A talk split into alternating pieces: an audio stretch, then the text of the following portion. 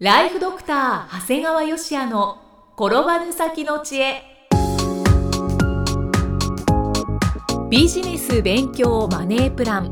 介護ライフワークバランス。この番組では認知症専門医であり経営者でもある長谷川芳也が人生を10倍豊かにする知恵をお届けします。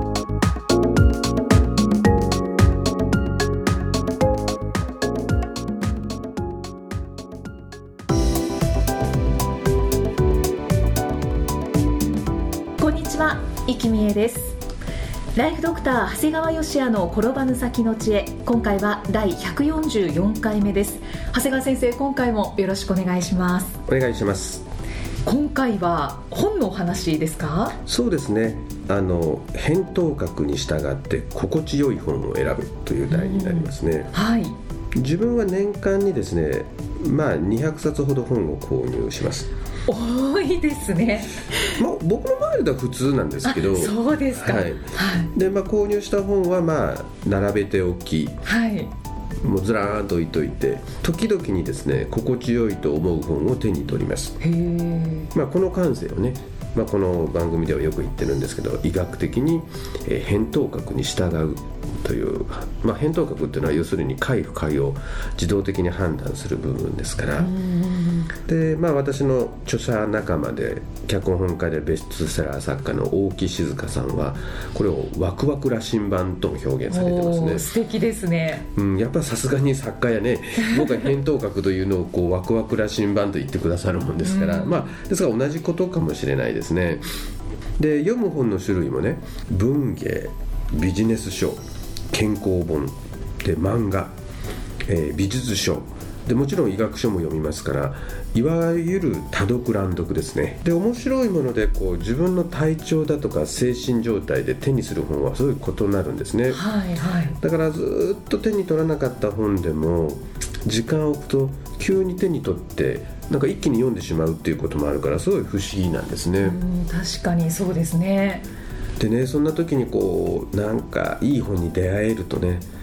この時期にこの本に出会えたことはありがたいと思うから不思議なんですよね、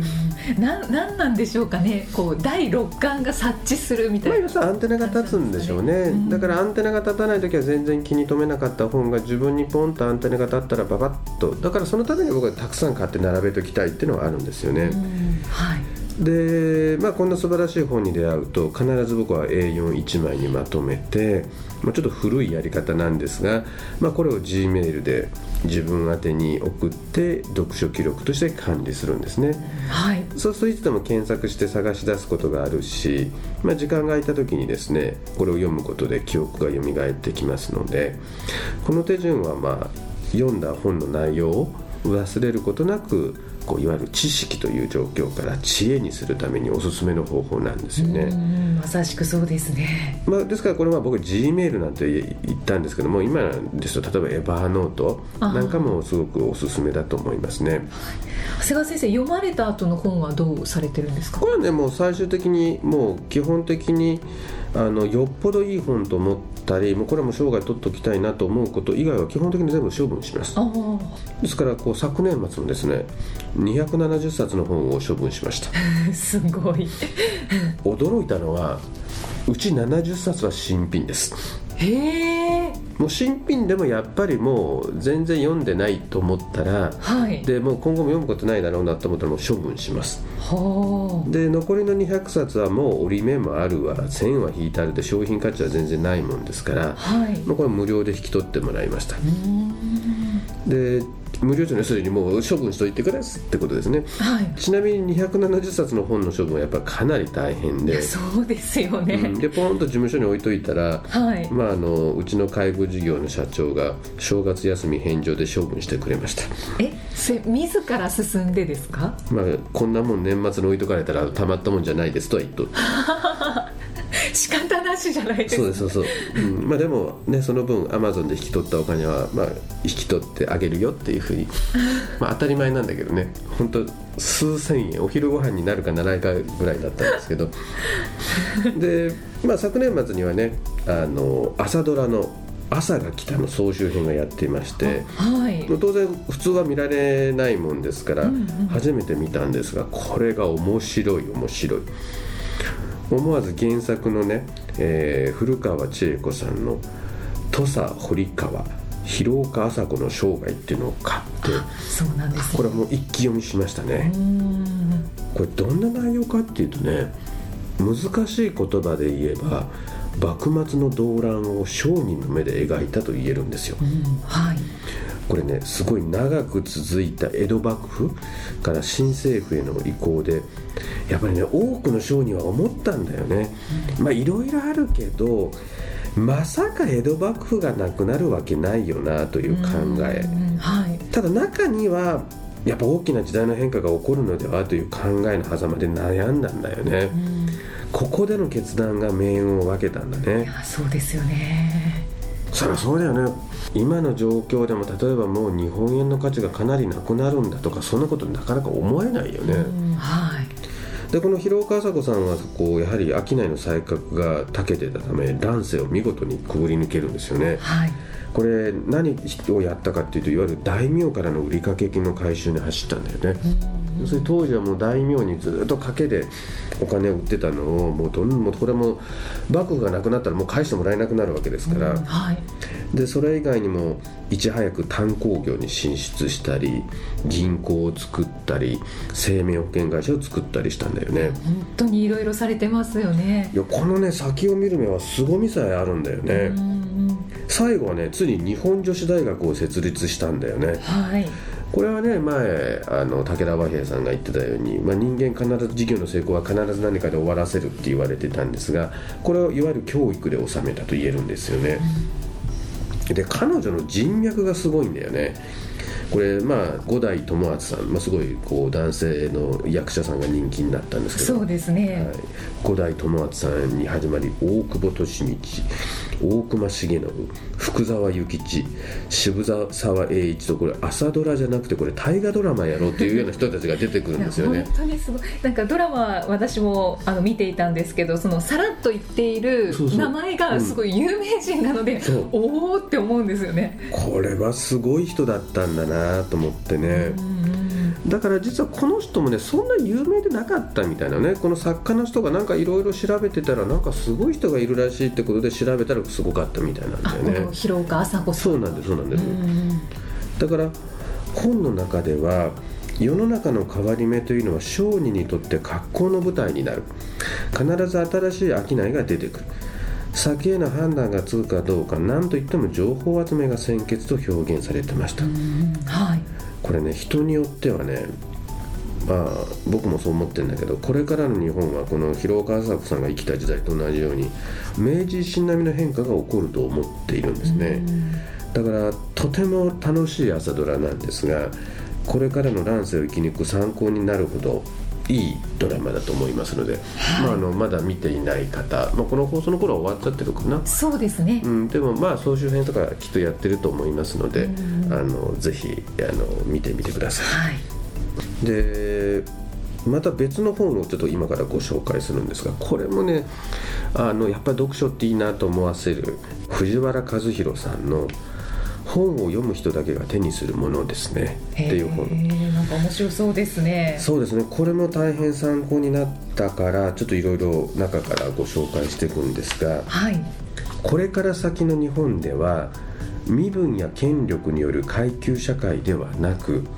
本を読む習慣のある人と本を読む習慣のない人のに二分される階層社会がやってくると。うん本を読むか読まないかで分かそう。れるだからお金持ちであるとかお金持ちでないとかじゃなくてもともと本を読む習慣があるかないかによって差がついちゃうよという。ほあとパチンコをする人としない人の決定的な違いは時間をマネージメントをする発想があるかないかである。でパチンコをしない。携帯ゲームをしない。さらに読書をすれば10人に1人の人材になれるっていうことだね、う これも読書するに限りますよね。うん、だから要するにいや読書これ勝つですからね。パチンコもしない。うん。携帯ゲームもしない、はい。その上で読書をすればもうあなたは10人に1人の逸材ですよということなんです。私してないです。パチンコと携帯ゲーム。で本も読んでる。本は読んでます。まあそうちょっと10人に1人とちょっと乏しいかな。なぜだろう。あとねすごいなと思ったのはね読書をすると人生のステージが上がる、うん、いじめを防ぐためにアドバイスするとしたら私だったら本を読むことを勧める。現実にやられてしまっていることは避けられないならばいじめっ子が乗ってくることができないステージに登る必要がある、これはねガーンときましたね確かにいじめってある意味大昔からあるしどこの世界でもやっぱあるんだよね、はい、あるものをなくす当然あっちゃいけないんだけどでもそのなくすことにも大事なんだけど同時に自分自身のステージ上げることも大事なんだよね。だからこれはすごいなと思ってねいじめられてる子が本読み始めたら多少いじめられてもなんとか耐えきれちゃう。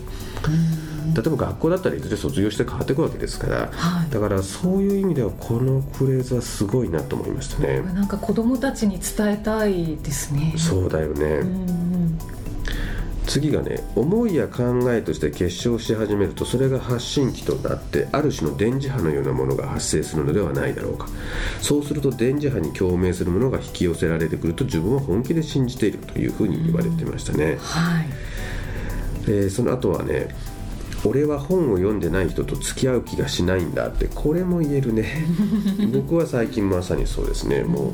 うでも多いですね読んでない人が。だからもうちょっと本の話した時に「あ読んでない本なんか最近読んでない」とか言われちゃうともう、うん、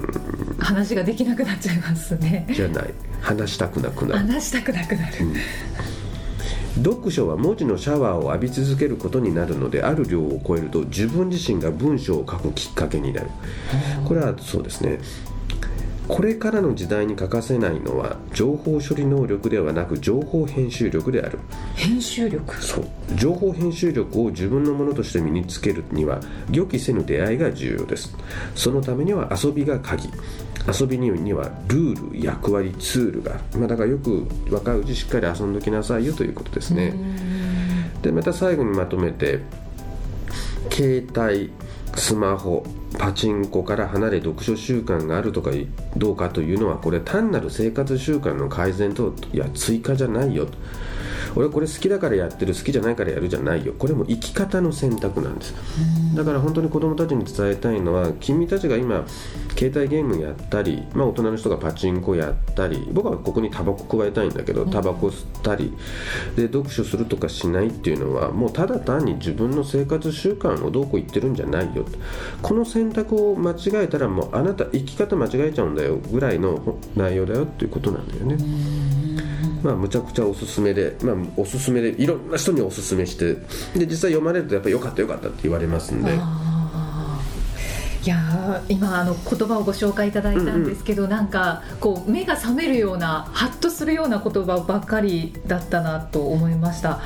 私も今すぐ読みたいと思います皆さんもぜひ読んでみてください、えっと、タイトルもう一度申し上げておきますが藤原和弘さんの「本を読む人だけが手にするもの」をご紹介いただきました。では最後に長谷川先生のもう一つの番組ご紹介いたします。タイトルは「診療より簡単。ドクターによるドクターのための正しい医療経営の勧め」で医療法人ブレイングループが実践し構築した医療経営の方法を余すことなくお伝えしています。えー、この番組いつも好評をいただいておりますよね。そうですね。あのあまりにも好評ですのでどなたが聞いていただいてるのか。まあ、これちょっとどこかで題名変えないといけないかなって実は思ってるぐらいです、うん、で最初はやはり自分が医者であるということで医師歯科医師向けという形を取ったんですがどうも医師歯科医師は半分ぐらいなんですね。あ確かに。で一言で言うとどんな人が多いのかなと思ったらまあ、資格を持った起業家なんですね。それに何か資格を持っておられていてさらに自分でビジネスをしている方。だからすごい向上心が高い人の塊だなというのが印象ですので、まあ、もしこれ今普通のポッドキャストを聞いていただいている中でですね、えー、何かちょっと今までの自分より高めたいだとかですね。なんとなく今の普通の情報ではちょっと満足できないって方はもし一度聞いていただければいいかなと思ってます。はい。あのただいま定期購読受付中です。ご入会された方に毎月20日にダウンロード形式の音声ファイルと配信内容をまとめたテキストをお届けそして CD と冊子にして郵送でもお届けします。え、今なら最初の2ヶ月間は無料でご利用いただけます。無料試し版の音声ファイルテキストもございますのでぜひご利用ください。詳しくは医師・歯科医師向け経営プロデュースのホームページまたは iTunes ストアでも PDF で番組内容をご紹介していますのでご確認ください。長谷川先生今回もありがとうございました。ありがとうございました。